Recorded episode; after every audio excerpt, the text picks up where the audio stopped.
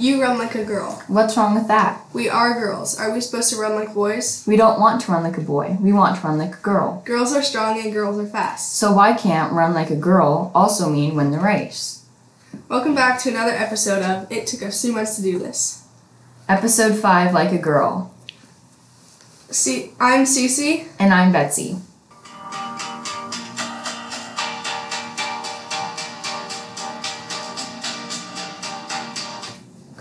There's a gap between men and women in athletics. Whether you're aware of it or not, it's something you cannot deny.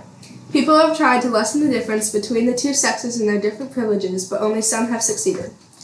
As a female basketball player, I know I've noticed a lot of sexism in the WNBA, NCAA, and even in the high, in high school and middle school basketball.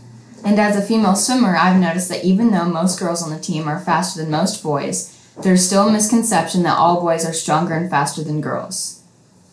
That's why in 1972, something called Title IX was enforced to try to have equality in sports.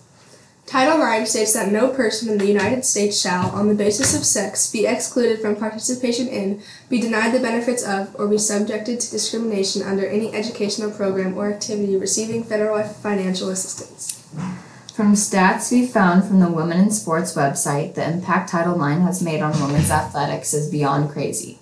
The girls' high school participation rate is greater than 10 times what it was when Title IX first passed, which is an increase of over 1,000%.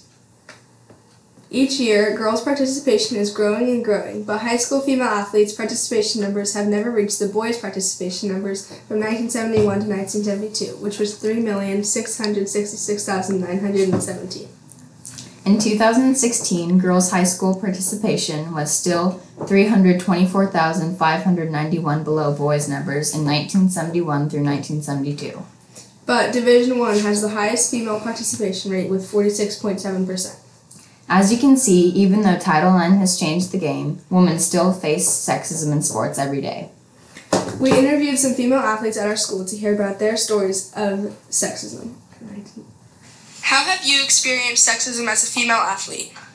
When I'm playing basketball against a boy and they have their friends by the side, and if I beat them against anything, their friends will always say, Oh, you beat them, you lost to a girl? How have you been affected by sexism as a female athlete? I was talking to my basketball coach and I was saying, wouldn't it be cool if I tried out for the guys basketball team? And he said, no, that's a guy sport. And so I said, why would it be just a guy sport? And he said, well, it's just for guys and um, it's too aggressive for girls.